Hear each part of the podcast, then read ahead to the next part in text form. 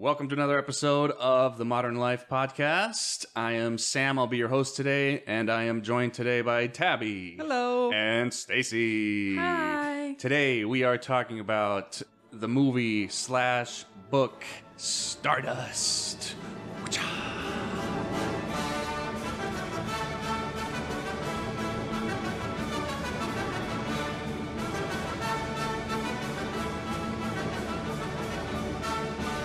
All right, before we start talking about Stardust, let's do some modern thoughts. What is on our mind today? Stacy, you wanna you wanna start? What's going on over there? I just think it's funny that two articles were written about this. I guess there was a study done in Colorado uh, State University about whether guys that like cats Mm-hmm. are less attractive to women.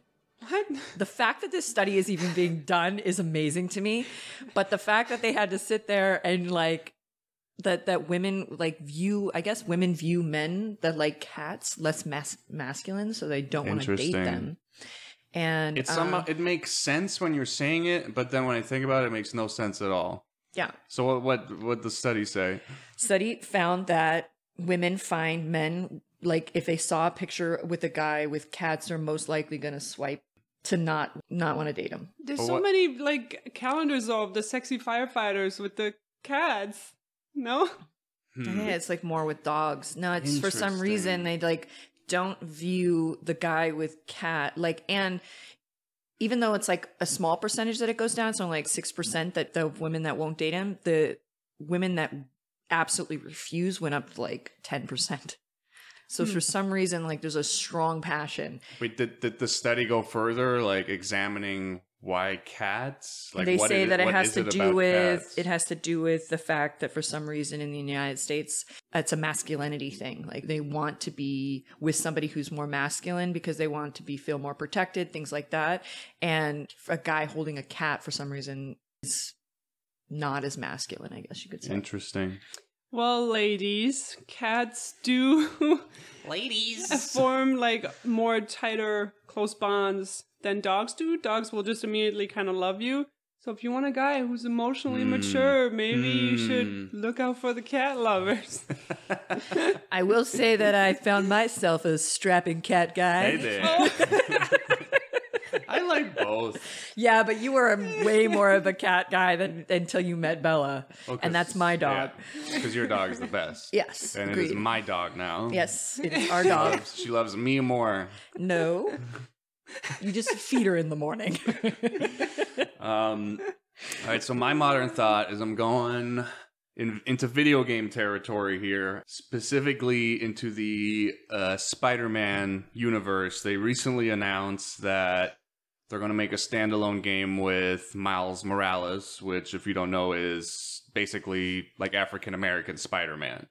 And when I saw that, I was, it just filled me with joy because I, I'm so over just every every new Spider-Man thing that comes out, it's always like Peter Parker and he's always the same age and he never has his shit together. It's just always the same version of Spider-Man and especially if you watched uh, the Into the Spider-Verse movie, it really kind of opened my eyes of like where else hmm where else that can go. There's so many different kind of avenues you can take with Spider-Man. And so when they're finally announced that they're making this standalone version with Miles Morales, who's just seems to be a better human being than any Peter Mm. Parker version I've ever seen. Like he's just smarter and you know, he seems to have his stuff together and it's not always wearing like three day old clothes with pizza hanging on the ceiling like Peter Parker. It, it's just nice that we're finally like exploring some other versions of Spider-Man. It's going to be about a 10 hour long game and it, it's basically what Uncharted 4 did with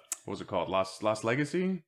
Oh, yeah, yeah, yeah. Yeah, it's basically going to be like that where it's the standalone thing but it's not as long as the original game but it's kind of in that same universe. So, and honestly like 10 hours is a good it's like a solid gameplay experience. So, I think it's just cool. So, yeah. Right on. We might play that. Yeah, I might. Alrighty, so mine, I'm kind of trying to get back to normal at work, Mhm. and a lot of the people I haven't seen in two months now, like some of the front of house staff, Mhm. and I'm kind of checking in with them the other day and I'm talking to one of them and I'm like, "Oh, how have you been doing? How's your girlfriend? Is she was she out of work?" And he goes, "Oh no, she's been working from home. It's like crunch time for her right now." And I'm like, "Crunch crunch time for what?" And he Mhm. goes, "She works on the Mars 2020 project." that was my reaction too.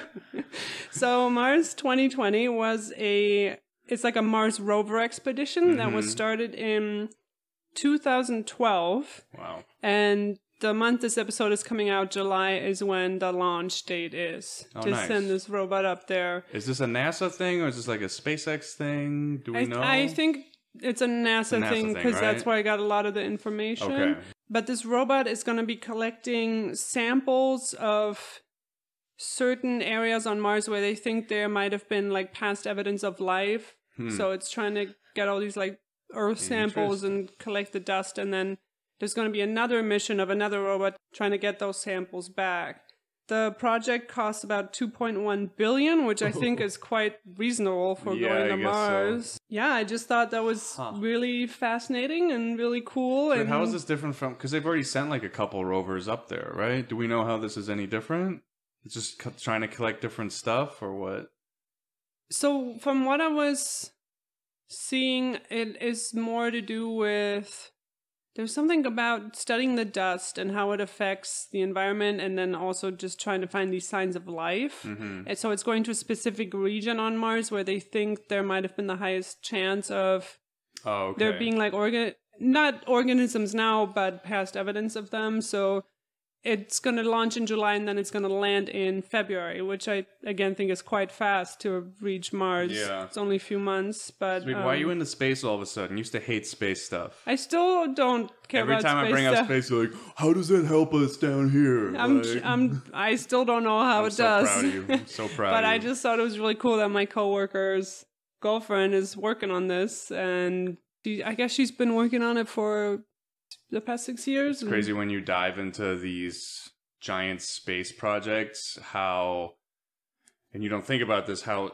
literally down to the tiniest screw everything has to be completely you know has to be looked at and and just engineered and made at the highest level possible because just you know one tiny part fails and there goes your whole spacecraft Yeah, and the launch date, I guess, is also really important. I guess they always are, but again, I don't know anything about this, but it's just the Mhm. way that the planets align that it has to be yeah in July.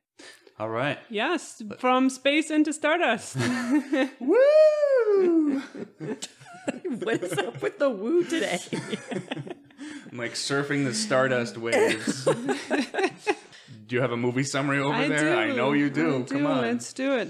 All right. So the movie Stardust came out in 2007. It was directed by Matthew Vaughn, and I think this is the second Matthew Vaughn movie we're doing because we did X Men before. we did X Men. Yeah. Yep. And this is also a book which came out in 1997 and was written by Neil Gaiman. So it's a story about a boy living in Victorian England in a town called Wall, which borders a magical kingdom. Tristan has lived alone with his father, who finally reveals to him that his mother, whom he has never met, is enslaved to a witch in this fairy kingdom. Tristan sets off to find his mom, but immediately abandons his important quest to capture a fallen star in the form of a young girl called Yvaine, and offer her as a present to the prettiest girl in his village. Yvaine has been knocked out of the sky by a gemstone sent to the heavens by the fairy kingdom's dying ruler. His heirs begin a competitive search for this jewel as its possession promises ascension to the throne. Yvaine is also pursued by three aging witches who plan to devour her to gain youth and prolonged life. On their dangerous journey back to Wall, Tristan and Yvaine also encounter quite a few colorful characters, some helpful, some less so. By the end of the movie, Tristan reunites with his mother, discovers he's the last remaining heir to the throne, and falls in love with Yvaine. The film manages to beautifully tie together its many narrative threads and also combine a multitude of genres in one, including fantasy, action, adventure, romance, mystery, and comedy. So you're- you're the only person that read the book, Tabby, and I only watched this movie for the first time. You know, when we watched it, what like a month ago or so, Mm-hmm. and I think you, both you and Stacy, had seen this movie already several times before, right? Yeah. So this was just my introduction to it, and one of the first things I noticed was how was very much in that spirit of Princess Bride, where you can't just put like one label on it. It's Mhm. you know, it's got it's a little kid friendly and has adult humor. It's fantasy. There's some action, like comedy. Like there's all Mhm. these different genres kind of mixed in there, which is I haven't. I don't know if I've seen a movie pull it off as well like Stardust since Princess Bride. I- I think it's really hard to mix all these things together. Agreed. Well, and I think now that I'm thinking of it, we spoke so much about the ensemble cast of Stardust, and uh, Mhm. that's really one of the strengths of The Princess Bride, too. S- So many characters, you know, from Billy Crystal to Christopher Guest, like all these characters are just so fantastic, and that's what's Right. really great about Stardust, too, where you just have Ricky Gervais popping up, and you have Yeah, Mark like- Strong.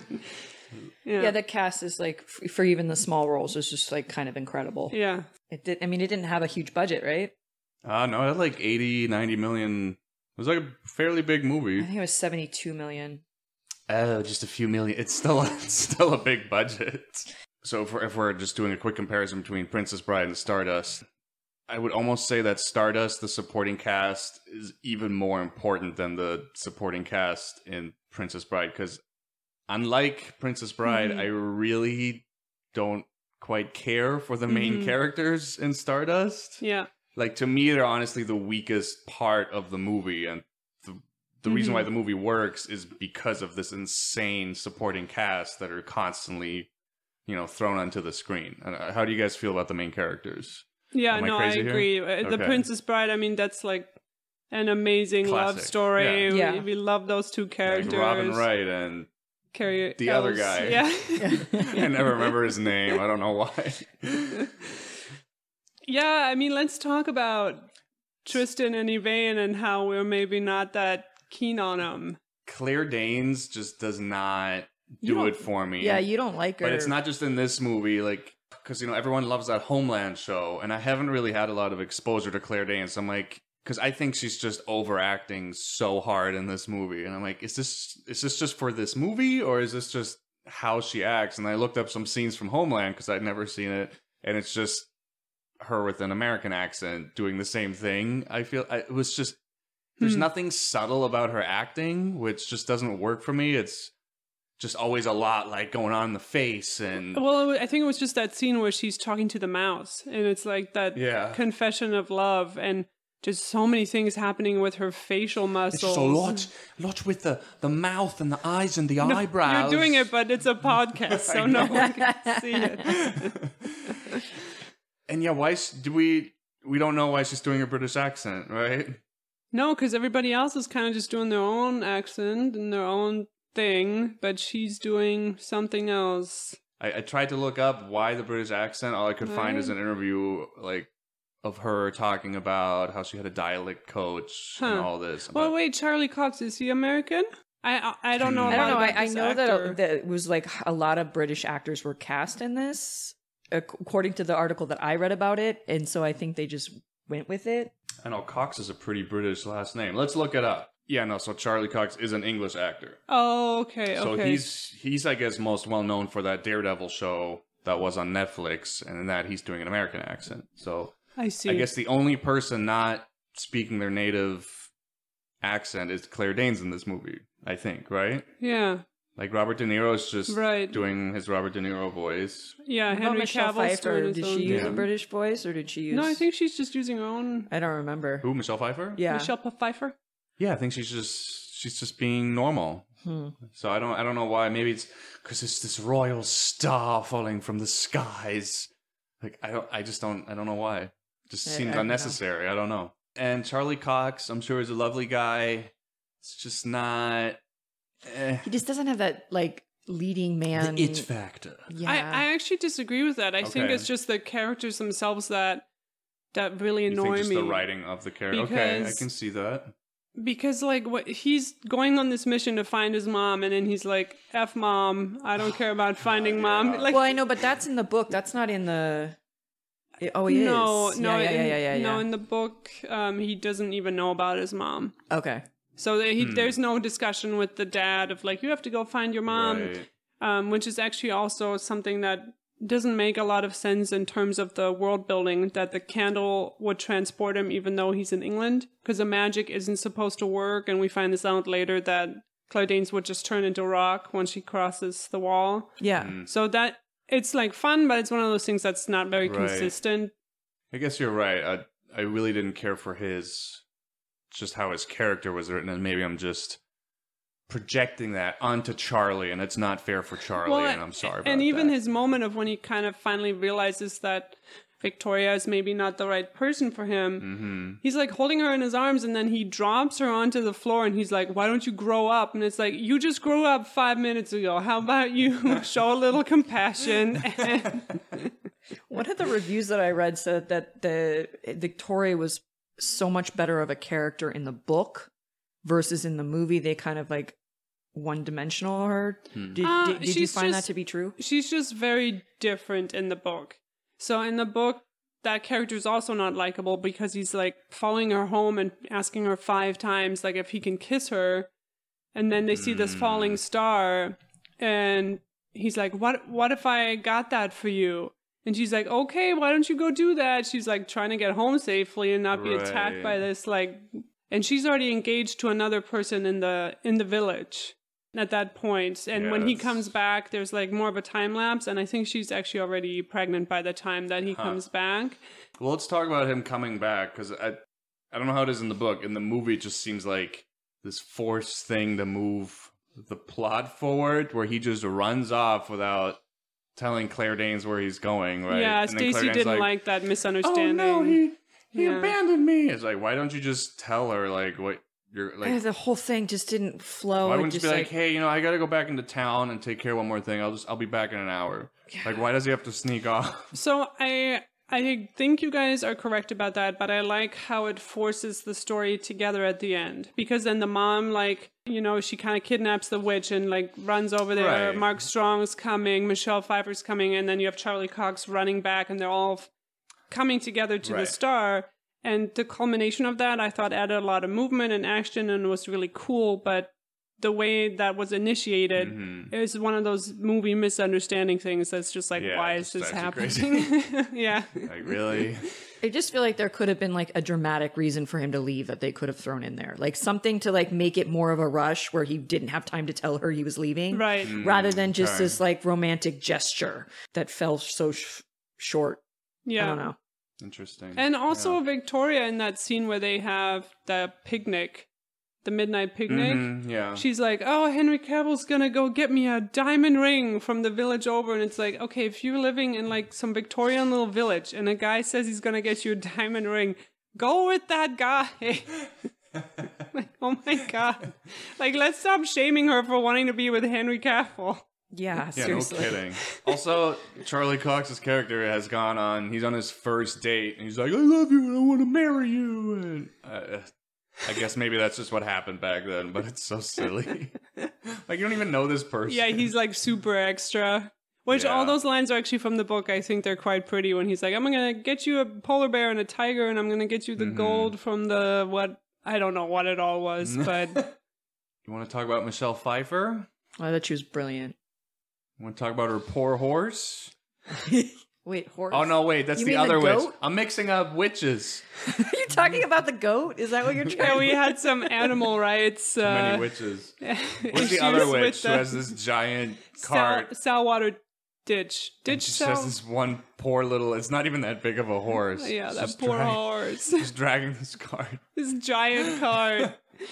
And then at the end, it's like at full gallop. it's like, oh, this poor horse. Poor little thing. Michelle Pfeiffer has these golden strands in her hair Mm-hmm. that teenagers used to do back in my day, where they used to put them in their in their hair, and like for some reason she pulls it off, and she looks like amazing and like a goddess.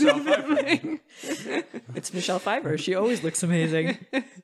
Even as an old wench, she still looks amazing. Yeah, it's some really cool makeup things Oh, happening. they did when she, such like, a good job pulls with the aging and like everything. That's true. yeah. Yeah, Just nice the, the just that. the aging from start to finish and going back and forth, like sh- phenomenal. Speaking of, Michelle Pfeiffer used to be a model, right? Or was she just always an actress? I think she was always an actress. I don't think she was ever a model. She has um it, it's beautiful, and it, I don't know if it would work as a model. She's got like one eye that's a little bit Oh, that's right. She's got the Ryan Gosling. Oh, is it? yeah, Oh, and I don't didn't know if that notice would work as a model, but she she's I mean she's gorgeous. all the three witches like it was fun to spend time with them where they're just like this sister dynamic of like they're competing with each other but they're all supporting each other at the same time Yeah. I don't know, it was, It was it was it was fun. In the book, that she doesn't play as big a role, right? Like oh really Well, in the book at the end, she doesn't die. There's kind of actually like a sweet moment between Yvaine and her. Once the witch finally finds her, Yvaine has already given her heart to Tristan.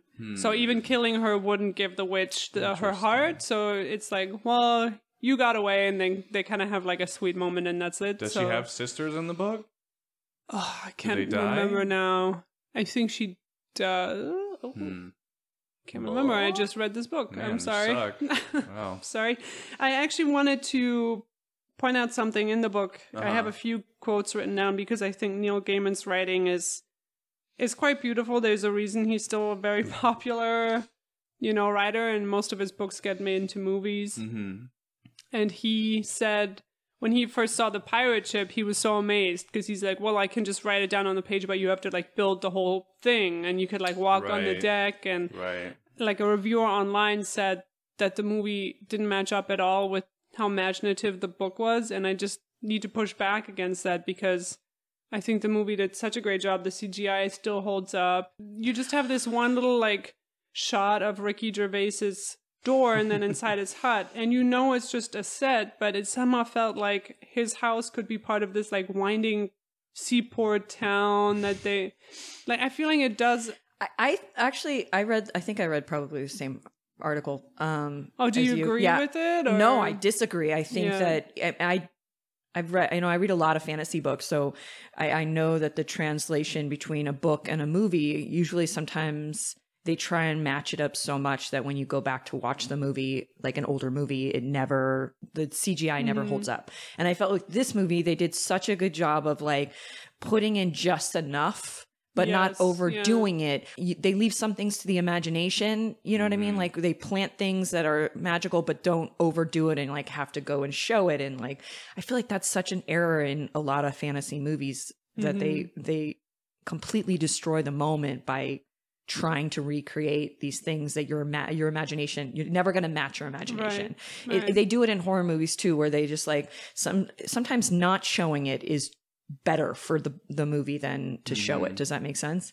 And so I completely disagree with this woman. I think she was very off, but that's just my opinion. Well, and Mm-hmm. again, not to like compare it too much to Princess Bride, but that's really the only thing I I can compare it to because there's nothing. It's not like I don't think there's a whole lot Mm-hmm. of similar things that have so many different genres packed in. But just talking about the movie, like the Princess Bride, if when you watch that, the, that fight scene's on a set and like that thing's made out of rubber, but it's very, it still holds up because just the way this the effects are done, it's all very like charming. Does that make sense? Well, it's the humor too. Right, They but I'm saying that like Stardust has that same kind of thing going for it where I'm like, okay, I know I'm on this you know, when when he first comes into the enchanted world after he skips the wall, right? Well, the dad in the Mhm. beginning of the movie, and you're like, you know, you immediately are just like, oh yeah, this is just a, you can just tell it's just a really big set, but it doesn't take me out of the movie in this instance. It's just kind of the way everything's done is just very charming. So if you don't have too much because like fantasy movies love to do that where it's just everything is just way over CGI'd. And I just don't think you always Yeah, need that's what I'm that saying, with the like- genre. It just Mhm. needs to be kind of charming and cute, and that works really well sometimes with the fantasy genre. Mhm. Yeah, I agree. I, I just I feel like some people expect too much, and you got to realize that in a in a novel when you're reading it, the things that the writer can make you see things, but it's always from your own perception. So you're never going to be able to recreate that in Mhm. reality because your mind is always going to go to the extreme when it's reading. You know what I Mhm. mean? It, it it always go it elaborates the scene so much, and I just I, I hate when people do that like when they take a book and they're like, "Oh, I wanted it to have more of this and more." Of, it's like, well, that's how you saw it. Mhm. I saw it completely different when I read the book. Yeah. You know what I mean? And I, I think there's that imagery that people need to remember when they're doing recreating, and I like how they kind of played it back a little bit. So Absolutely. And just a quote I was going to say about Gaiman's writing, where he really puts you into a moment. This is from describing the. I think this is the dad or Tristan picking up the flower. You know how the witches have these crystal flowers for sale, and then Tristan gets one of them Mm-hmm. Right, as like a protective charm. And he writes, each flower was made of glass or crystal, and they chimed and jingled like distant glass bells.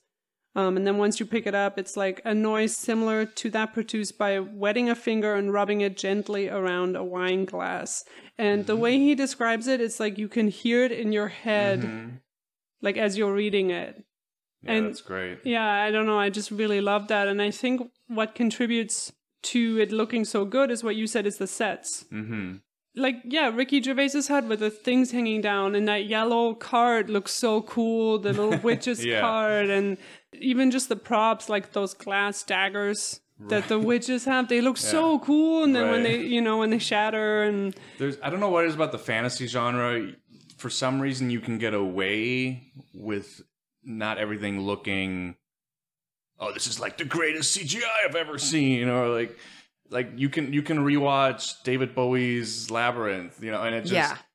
Hmm. with the Oh, fantasy great movie. genre. I don't know. I haven't talked about it. Well, thought it's supposed to look much, but whimsical, and not. It doesn't need to look real. It's not supposed to be real. For don't so- um, you, there's a lot more kind of wiggle room. I don't like you can just get away with a lot more the way the movie looks and it'll just it'll still be cute and hold up 20 years from now, you know, whereas if you do the latest CGI technology like that might not look good 20 years from now. I don't It most likely won't look good 20 yeah, years from now. yeah. And I think actually also the costume design contributes a lot to this because everything really looks like it fit the actors and it went with Mhm. their personality. Except like for the f- opening scene dress. except for Yvaine's dress is actually both of them, but like Mark Strong has this like you know black outfit, and then Charlie Cox has that jacket later on with the brown collar. yeah, that was, and- that's an amazing jacket.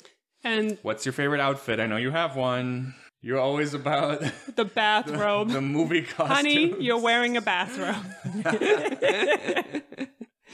well, and I think actually something that I could compare it to that's more high budget now that we're talking about maybe movies not within the genre, Mm-hmm. but I'm thinking of the King Arthur movie by Guy Ritchie, Mm-hmm. which has a lot of CGI and it looks really good, but it has that incredible set designer who also worked on Game of Thrones. And that show had incredible props, incredible Mm-hmm. sets. And then the costume design as well does a lot of like color coding and like communicating character through costume. And I think Stardust does that so well. Yeah. And yeah, I think if you have these tiny details down, you can get away with maybe the CGI not being Yeah, super perfect. so. Yeah, Yvaine's dresses, both of them. The first one is just this shapeless, like the blue one, gray. right? No, Is it's it this gray? gray, like No, it's silver. satin. Oh, yeah. right. It's like it's Silver. it's silver. It's supposed to be like starlight, but I don't.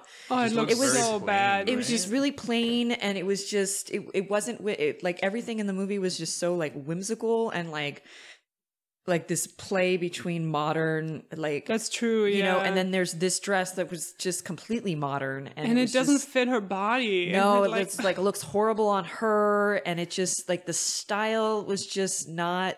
It didn't fit with the rest of the movie. I could have pictured so many better I wrote that same thing down. Yeah.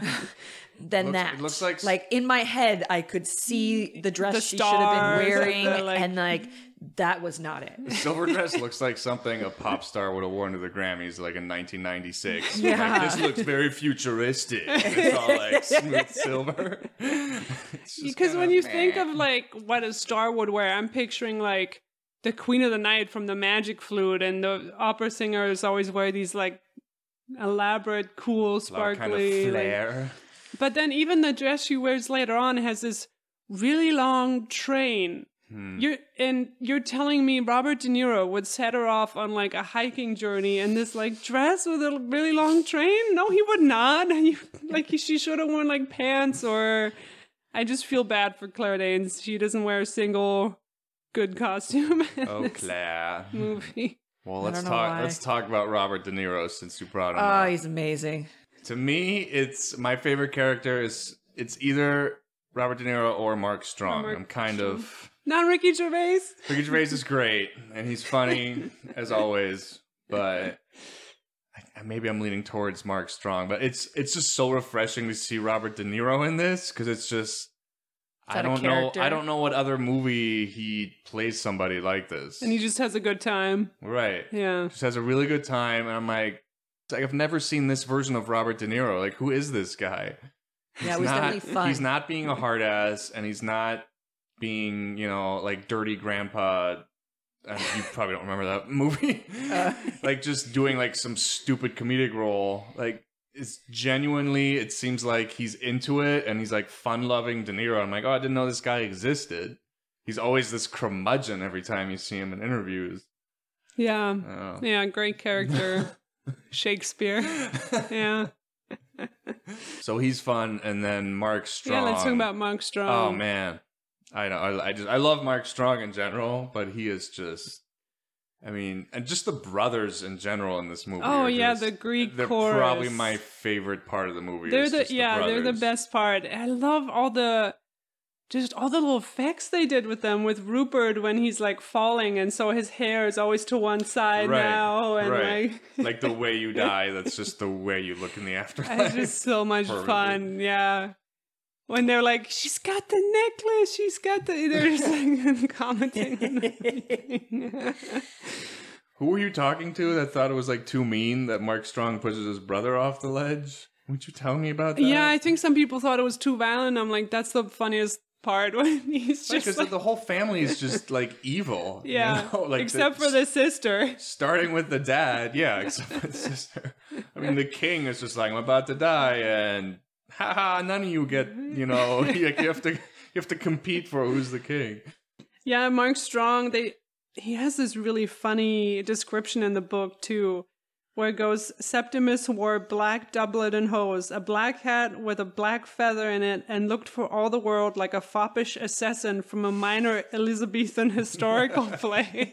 and they made him look a lot cooler in the movie, but I just mm. thought that was such a funny description of like you know who this guy is. Right.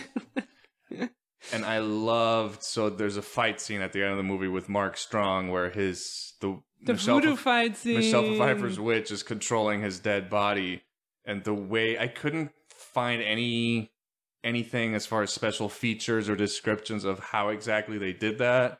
My best guess is just it's like a stuntman on a wire. Yeah. So they're supported, but they can kind of or contortionist for that matter. So they can like the way the body is bending like backwards. You would almost have to be a contortionist. Yeah, but- we don't think Mark Strong did all that. no, I don't think so. I just I started just giggling during that fight scene because to me it's so it's like a really good sword fight scene, but it's also really comedic, like how Mark Strong's body's moving, like these really like abrupt movements. I don't know how to explain it on on audio format here. You just Oh, kind of have puppet. yeah, like you have to There's watch it if you haven't seen it on. YouTube. It's it's, It's really, really funny the way it's done. And even Um, the effect of him dying when he's kind of floating up, as if he's in the water Oh, and he's yeah, like yeah, yeah, drowning. Very cool. oh Mark. He's wearing a really good wig in this movie. Yeah, he looks good. but then, like, when again, like all the brothers are sitting there as ghosts, like they're all dead at this point. and Mark Strong's body comes back to life, and it shows the brothers, and they're all looking at him, and he's like, I, I don't know. He's like, I'm not doing this. Like, I don't know. Like, he doesn't know what's going on. Ah, it's just so funny. and then, like, his body gets stabbed, and all the brothers are like, ooh. This is great. Uh, oh, another side character I really loved was the guard of the wall. Because in the book, it's Oh, like yeah. different community members every night who have to guard the wall, and just having this older guy there. Oh, the fight scene. Yeah, so in like, the does beginning of the movie. Yeah. the dad like tricks him, right, pretending like he's gonna walk away, and then turns around and just books it through the opening fairy in kingdom. the wall. Yeah. And then later on, his son Charlie Cox tries to do the same thing, and this time the guard is just ready for it. And he's like this ninety-year-old guy, and just He's like John boom! Wick. yeah, ninety-year-old John Wick. Which so. I don't know if this is explained in the book. Like, is there some magic barrier that the wall has where you can't just jump over the wall? Like, you have to go through this opening? No, in the book, the wall is like really high. Okay. I just don't think they had the budget. They're like, there's this little brick wall we have. it's literally like a That's foot high. be- Yeah. I'm Well, they like, use like um they use they filmed in like a city in Iceland or something or an Iceland and that's probably just a little Yeah, It's just just a like they wall used real. They used like real. They, Yeah. well, some of it wasn't set design. Like the like the town they're walking through is an actual town. Right. In, Oh, it looks nice. in, yeah, And, and so they they didn't really have to do much to change anything. They just had to like throw That's in a couple things. So it's actually a, it's not really a set on a lot of the scenes, which I thought was It's really never cool. explained in the movie. I'm just like, why just go like a hundred yards east and then just jump over the wall where there's no guard? Oh no, it's powers you can't do that. So in my head, I'm just like, it's a magic wall. You have to go through the open. I want to talk about one effect that never works for me, mm-hmm. even in video games, even in everything, and Okay. it's the the neon green fire. As soon as you as soon as you make something neon green, I'm out. Like I It just always always looks fake. always looks so cheap and like Interesting. I know I love Dragon Age Inquisition, but all my powers are like neon green, and I'm I could never get used to it.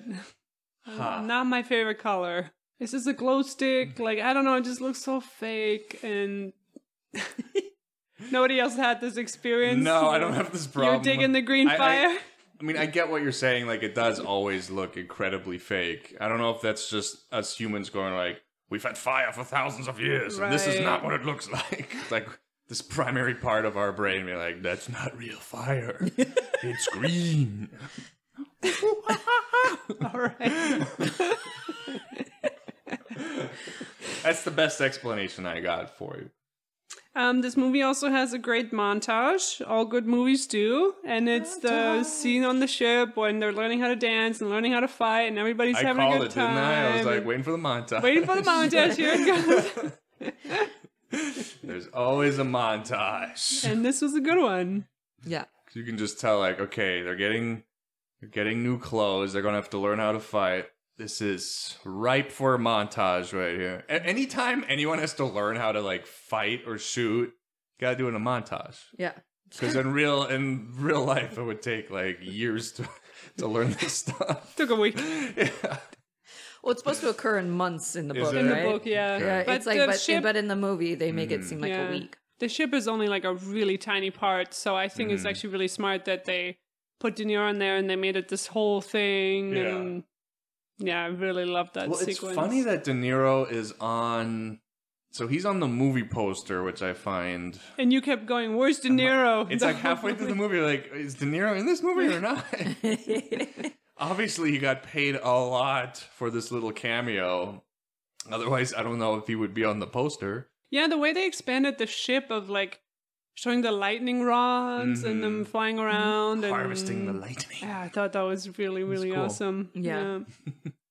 um, this movie's also a contender for the movie crime of no hat and hair down, which all peer dramas do. Because Victoria is supposed to be this like sexy teenager. She's 17. All the boys in the village love her, and she's walking into the shop and skipping the line. And Oh, God. She's wearing her hair down without a hat on, which always means that you're a little kid. I know it doesn't mean that nowadays, but back in the day, if you had your hair down, it meant you're like, I love that what drives that's what About that drives you crazy in that scene. To me, it was like, oh my god, wait, what? She's skipping the line, and there's all these older people in the shop. I just feel like and they don't say anything. I feel like back then, especially back then, like you kind of don't you have to just kind of respect your elders, Yeah. right? Like they well, would in the just book, she was just so sweet and charming that people didn't care, and they would. not in the movie. Eh, and not in the movie. No. She's a bit of a brat. She's like cutting the line at Starbucks, going, "I have a meeting in ten minutes in my frappuccino." Everyone's just Oh yeah, she orders there. a blended drink, the one that takes the longest. just sta- everyone's just standing there. I would like someone would have just slapped her like back outside. just don't res- disrespect your elders like that back then. That might fly in 2020, but not back then. And then he, oh god, Charlie Cox's character. and then he just leaves. he's like, oh my god, At least he gets fired though. right away. Yeah, there's some repercussion for it. Whatever you want. Oh my god, you're so oh, he's pretty. so pathetic. Oh, Sorry. I really don't like he's he's such he's so weak. You think he's gonna be a good ruler No, in the end? he's such. I'm sorry, he's such like a beta in the worst sense. Yeah. he's just so. Ugh. I don't even dislike him that much. I just think he's got a lot of growing up to do, a lot of learning This to do. this guy's gonna be king. Oh, Jesus. God help the kingdom. Um, my next note in here is about transitions. This movie has absolutely phenomenal transitions, and it's part of what makes all of the different storylines tie in together. Because you'll have like Michelle Pfeiffer throwing up runes, but then Mark is the one who's catching them. right. Um, you know, the star is falling, but then it pans down to Tristan having that midnight picnic. oh, right. And the, the transitions and editing are so brilliant in between every scene that it's like, it's not like a sudden cut of like, oh my god, we just spent an hour with like Samwise and Frodo, and now I have to adjust myself to like, no, now we're back with like Legolas and Gimli, and you know, it's Right, like, sure. it's more like seamless. I feel, and yeah, yeah, I didn't think about it like that. That's a good point. There wasn't any uh areas where you were like sometimes in movies you're like, oh that could be cut or that could be cut. like that's not necessary. It was very fluid in the fact that I never really felt bored. But they No, were not a lot of talking fat. about a lot of different people and a lot of different situations and they but they were able to like make it fluid throughout. Which again, you have Matthew Vaughn is only his second movie ever. He's got a fairly big budget with all these stars. Kind like not bad for your sophomore directing effort. I wanted to talk about the ending in the book. Um, because in the book, he ends up at this market again, and then his mom is finally freed, Mm-hmm. and she introduces herself, and there's not a lot of emotional payoff. It's Right. like they just kind of get in in the book. They just kind of get together, and then the mom's like, "Hey, I'm your mom, mm-hmm. and you're the last remaining ruler to the kingdom, and we should go back home to the palace." And there's not whole romance between the mom and the dad in the book either. Hmm. And then Tristan's like, no, I'm just gonna go backpacking for like three years and find myself. And why don't you go home instead and rule the kingdom? It's like your mom has been through so much, and like this is like worst son ever. he like finally comes back and like rules the kingdom. But I just thought it was so sweet in the movie how she's like, I'm your mom, and then they like hug, and then you know they're there for each Right. other, and like, oh, I finally found my mom, even though I wasn't really looking because I sucked. But Yeah, Well, it's I have a just so question though. In the book, in the book, is doesn't he have like a stepmom? Like, isn't his dad married? yeah, so he finally and he has a out. sister, right? Yeah, he finds out that his mom isn't his actual mom. That he has these magic. He was always kind of different. And then he finds out he's like half from the fairy kingdom. Uh-huh. when his dad in the movie like gives him the candle and gives him the whole backstory, and the main character is just like, "Oh wow, okay." Like he's been basically lied to about like the story about of what his mom. Like, what does his dad tell him? Like, Well, his he mom probably died just or doesn't something, tell him right? anything. I don't know. If, if I was a maker, I'd be like, "Oh, holy crap! Like, what?" I don't know. They have a little moment there in the Yeah. attic.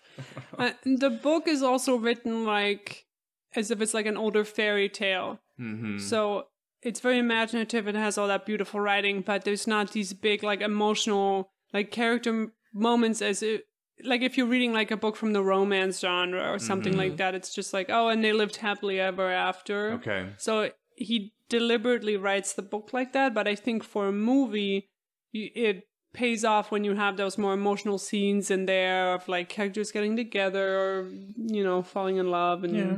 I have one last thing to say Yeah, about this Let's do it.